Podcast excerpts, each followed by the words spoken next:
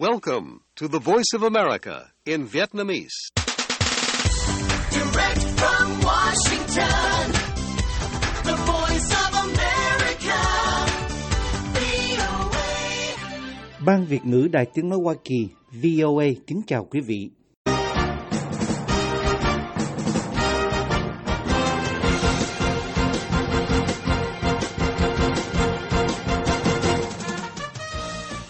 Trong chương trình thời sự quốc tế của đài VOA sáng thứ Tư ngày 8 tháng 2 năm 2023 giờ Việt Nam,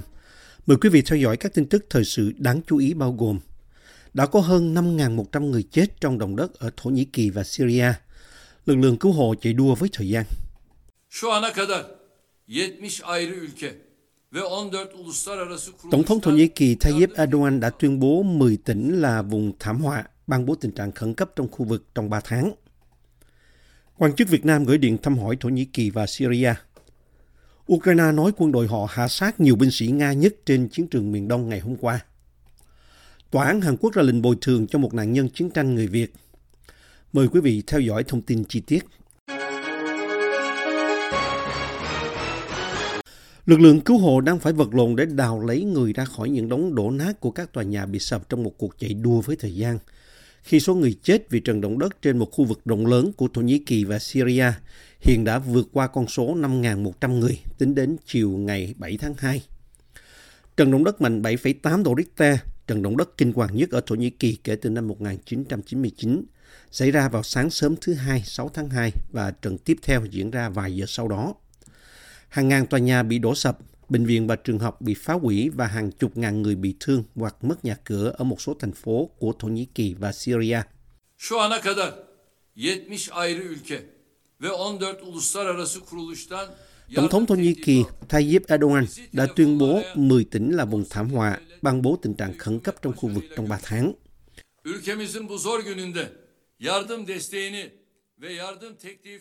Một quan chức Liên Hợp Quốc cho biết hàng ngàn trẻ em có thể nằm trong số những người thiệt mạng. Thời tiết mùa đông khắc nghiệt đã cản trở các nỗ lực tìm kiếm và vận chuyển hàng cứu trợ, đồng thời khiến hoàn cảnh của những người vô gia cư càng trở nên khốn khổ hơn. Một số khu vực không có nhiên liệu và điện. Các quan chức viện trợ bày tỏ quan ngại đặc biệt về tình hình ở Syria, vốn đã bị ảnh hưởng bởi một cuộc khủng hoảng nhân đạo sau gần 12 năm nội chiến. Tại Thổ Nhĩ Kỳ, số người chết đã tăng lên 3.419 người vào sáng thứ Ba. Phó Tổng thống nước này cho biết, tại Syria số người chết ở mức hơn 1.600 người theo chính phủ và một dịch vụ cứu hộ ở phía Tây Bắc do quân nổi dậy kiểm soát.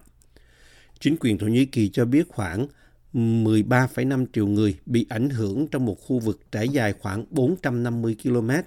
từ Adana ở phía Tây đến Diyarbakir ở phía Đông và 300 km từ Malaya ở phía Bắc đến Hatay ở phía Nam. Chính quyền Syria cũng thông báo về những trường hợp tử vong ở tận phía nam Hama, cách tâm chấn khoảng 100 km. Giờ là một cuộc chạy đua với thời gian. Tổng Giám đốc Tổ chức Y tế Thế giới Tedros Adhanom Ghebreyesus nói tại Geneva, mỗi phút mỗi giờ trôi qua, cơ hội tìm thấy những người sống sót còn sống giảm dần. Trên khắp khu vực, lực lượng cứu hộ đã làm việc cực lực suốt đêm đến sáng để tìm kiếm những người sống sót, trong khi mọi người chờ đợi trong đau khổ bên những đống đổ nát, bám lấy hy vọng rằng bạn bè và người thân của họ có thể được tìm thấy còn sống.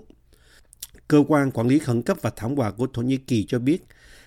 5.775 tòa nhà đã bị phá hủy trong trận động đất, sau đó là 285 tòa nhà do dư chấn và 20.426 người bị thương.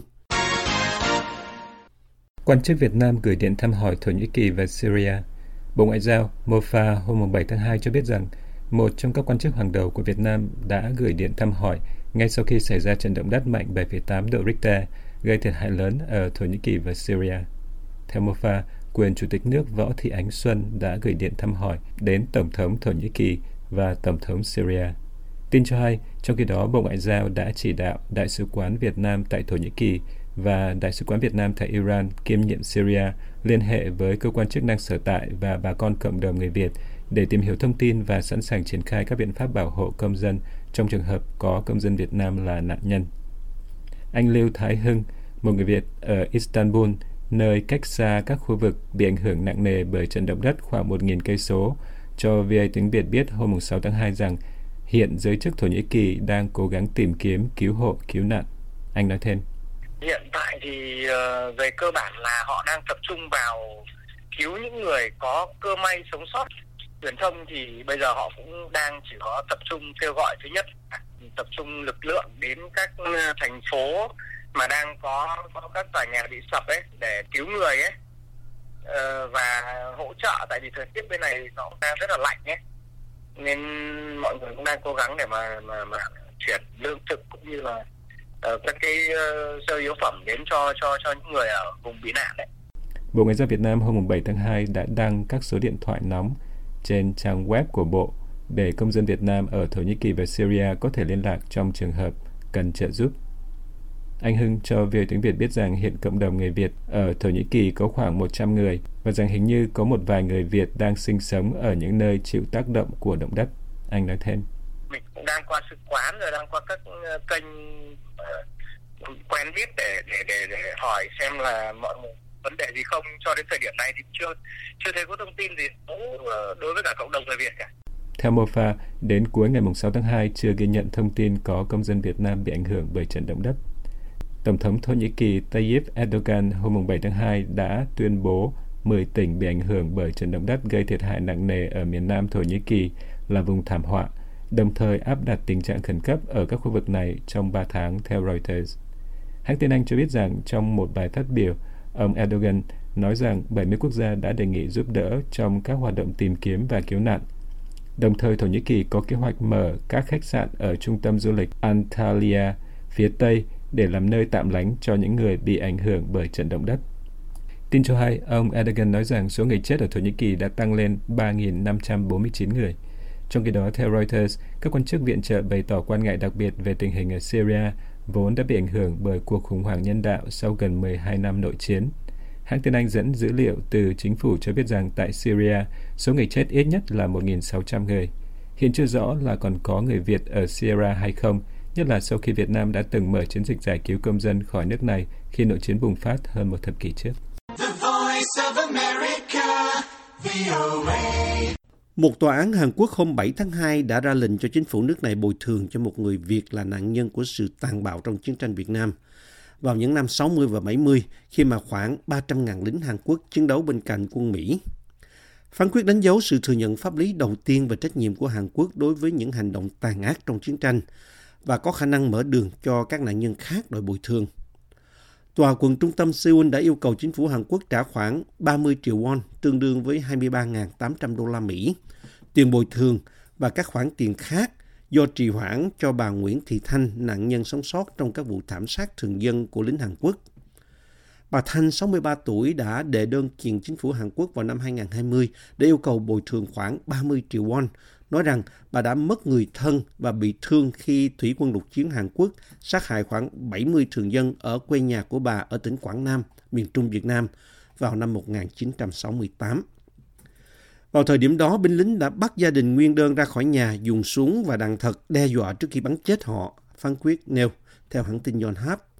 Hậu quả là người thân của nguyên đơn đã chết tại chỗ, còn nguyên đơn và những người khác bị thương nặng. Điều này được thừa nhận. Một quan chức tòa án đã xác nhận phán quyết này nhưng nói rằng vẫn chưa có phán quyết đầy đủ để công bố. Bà Thanh nói qua cuộc gọi video từ Việt Nam do các luật sư của bà sắp xếp sau khi có phán quyết, đã hoan nghênh quyết định này và nói rằng đó là niềm an ủi cho những vong linh nạn nhân của vụ thảm sát. Bộ Quốc phòng Hàn Quốc hiện chưa bình luận. Bộ Ngoại giao nước này cho biết hai nước đã tham vấn chặt chẽ về các vấn đề đang tồn động để phát triển quan hệ ngoại giao hai nước hướng tới tương lai.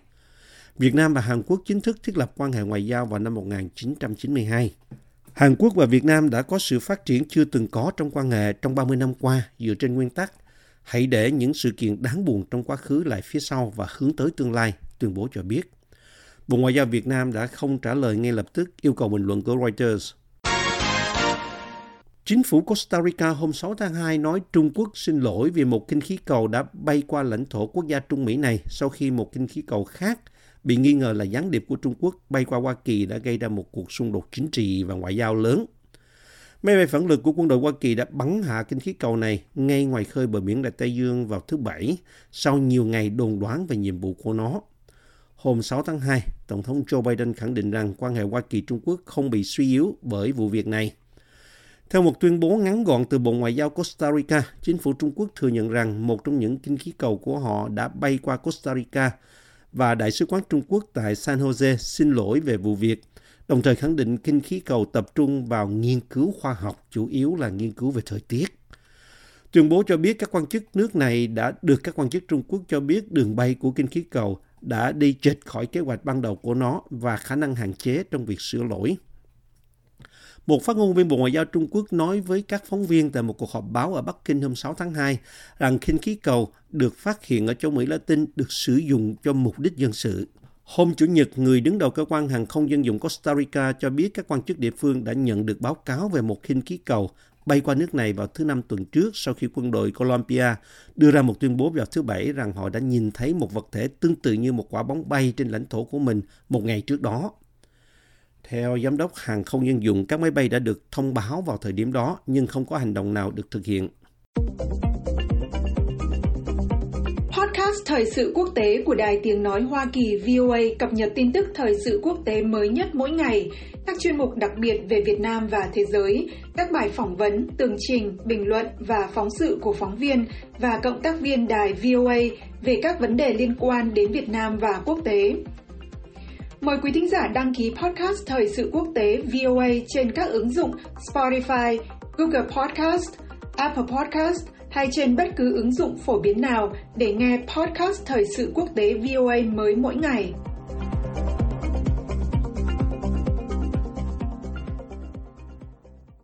Ukraine hôm thứ Ba cho biết 24 giờ qua là thời gian nguy hiểm nhất trong cuộc chiến đối với quân đội Nga tính đến nay, khi Moscow đưa hàng chục ngàn binh sĩ và lính đánh thuê mới vào các cuộc tấn công không ngừng ở phía đông trong mùa đông. Quân đội Ukraine báo cáo tổng số quân Nga thiệt mạng tăng thêm 1.030 người chỉ sau một đêm,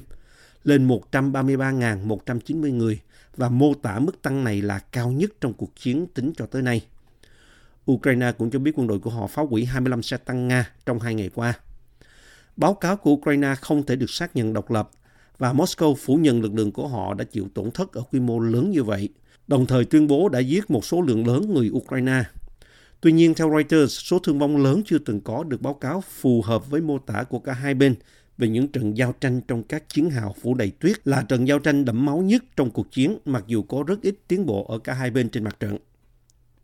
Cuộc chiến sắp bước sang năm thứ hai vào thời điểm then chốt vì việc Moscow cố giành lại thế chủ động trong khi Kiev đang chờ xe tăng phương Tây để phản công. Sau khi không chiếm được Kiev vào năm ngoái và thất thế cho đến nửa cuối năm 2022, Moscow hiện đang tận dụng tối đa hàng trăm ngàn binh sĩ được huy động trong vài tháng qua trong đợt động viên đầu tiên kể từ Thế chiến thứ hai. Kiev và phương Tây nói rằng Nga đã đổ thêm quân vào miền đông Ukraine trong những tuần gần đây với hy vọng có thể giành được những bước tiến mới vào khoảng thời gian kỷ niệm một năm cuộc xâm lược toàn diện vào cuối tháng này. Vài tuần qua, Nga đã có những bước tiến đầu tiên trong nửa năm, nhưng Moscow vẫn chưa chiếm được một trung tâm dân cư lớn nào trong chiến dịch mùa đông của mình, dù hàng ngàn người đã chết. Trong nhiều tháng qua, giao tranh tập trung xung quanh thành phố Bakhmut do Ukraine kiểm soát ở phía đông tỉnh Donetsk, một thành phố có dân số trước chiến tranh vào khoảng 75.000 người, mà Nga đang cố bao vây. Hãng thông tấn TASS hôm thứ Ba đưa tin nói rằng Nga đã yêu cầu Đại sứ quán Hoa Kỳ tại Moscow ngừng lan truyền những gì mà Moscow coi là tin giả liên quan đến hoạt động quân sự của họ ở Ukraine và đe dọa trục xuất các nhà ngoại giao Hoa Kỳ. Cảnh cáo bao gồm một thông điệp gây gắt gửi tới bà Lynn Tracy, đại sứ mới của Hoa Kỳ tại Moscow. Tess cho biết thêm, trích dẫn một nguồn tin cấp cao của Bộ Ngoại giao Nga nói rằng bà Tracy đã được yêu cầu phải tuân thủ nghiêm ngặt luật pháp Nga khi đưa ra bất kỳ tuyên bố nào về lực lượng vũ trang của Nga ở Ukraine. TASS dẫn nguồn tin nói rằng những nhà ngoại giao Hoa Kỳ tham gia vào cái mà Moscow gọi là các hoạt động lật đổ thì sẽ bị trục xuất. Chưa có bình luận nào từ Đại sứ quán Hoa Kỳ tại Moscow. TASS cho biết công hàm cáo buộc Đại sứ quán Mỹ can thiệp vào công việc nội bộ của Nga đã được gửi hôm thứ Ba và cáo buộc các nhà ngoại giao Mỹ đưa ra những tuyên bố mà họ gọi là không phù hợp về lãnh đạo Nga, nhưng không chỉ rõ là những câu nói nào bà Tracy đã bị vây bủa bởi một đám đông hô hào la ó với những khẩu hiệu chống Mỹ vào cuối tháng trước khi bà đến Bộ Ngoại giao Nga ở Moscow để trình ủy nhiệm thư. Thứ trưởng Ngoại giao Nga Sergei Ryakov được trích dẫn vào thời điểm đó nói với bà Tracy rằng ông mong bà tuân theo nguyên tắc không can thiệp vào công việc nội bộ của Nga. Đại sứ quán Hoa Kỳ cho biết vào thời điểm đó rằng đại sứ Tracy tập trung vào việc duy trì đối thoại giữa hai thủ đô của chúng ta vào thời điểm căng thẳng chưa từng có, bảo vệ lợi ích của những công dân Hoa Kỳ bị giam giữ ở Nga và hỗ trợ mối quan hệ giữa người dân Mỹ và Nga. Quan hệ song phương giữa hai nước đã rơi xuống gần mức thấp nhất mọi thời đại. Hoa Kỳ là quốc gia phương Tây lớn nhất ủng hộ Ukraine và đã cung cấp cho nước này vũ khí hiện đại, sắp tới còn bao gồm cả xe tăng chiến đấu chủ lực và áp đặt một loạt các biện pháp trừng phạt kinh tế mới đối với Nga. Tất cả đều được phối hợp với các đồng minh phương Tây. Ủy ban Olympic Bắc Âu vừa gửi công văn cho Ủy ban Olympic Quốc tế IOC hôm thứ Ba để nhắc lại sự phản đối của họ đối với việc các vận động viên Nga và Belarus được phép tham gia các môn thể thao quốc tế. Tháng trước, IOC cho biết các vận động viên từ Nga và Belarus có thể được phép tranh xuất tham dự Thế vận hội Olympic ở Paris vào năm tới, thông qua vòng loại châu Á. Giờ không phải là thời điểm thích hợp để xem xét sự trở lại của họ, đó là quan điểm của chúng tôi, tuyên bố nói. Các vận động viên Nga và nước láng giềng Belarus, quốc gia trợ giúp cuộc xâm lược của Moscow ở Ukraine từ một năm trước, đã bị cấm tham gia nhiều cuộc thi quốc tế kể từ đó. Và các nhà tổ chức Thế vận hội Paris 2024 cho biết họ sẽ tuân theo quyết định của IOC về việc ai được phép tham gia cuộc tranh tài. Tuyên bố chung hôm thứ Ba của Ủy ban Olympic Bắc Âu, Ủy ban Paralympic và Liên đoàn Thể thao cho biết họ kiên quyết phản đối việc các vận động viên và quan chức Nga và Belarus được phép tham gia các môn thể thao quốc tế. Chúng tôi, Ủy ban Olympic và Paralympic Bắc Âu và Liên đoàn Thể thao nhân cơ hội này một lần nữa tái khẳng định sự ủng hộ kiên định của chúng tôi với người dân Ukraine và nhu cầu hòa bình, tuyên bố viết. Tuần trước, Latvia, Lithuania, Estonia và Ba Lan đã kêu gọi các cơ quan thể thao quốc tế cấm các vận động viên Nga và Belarus tham gia Thế vận hội và các sự kiện khác trong khi chiến tranh ở Ukraine vẫn tiếp diễn. Tổng thống Ukraine Volodymyr Zelensky nói việc cho phép Nga thi đấu tại Thế vận hội Paris 2024 đồng nghĩa với việc cho thấy rằng khủng bố bằng cách nào đó có thể chấp nhận được. Chương trình thời sự quốc tế của đài VOA xin được kết thúc ở đây. Hẹn gặp lại quý thính giả trong bản tin thời sự quốc tế ngày mai.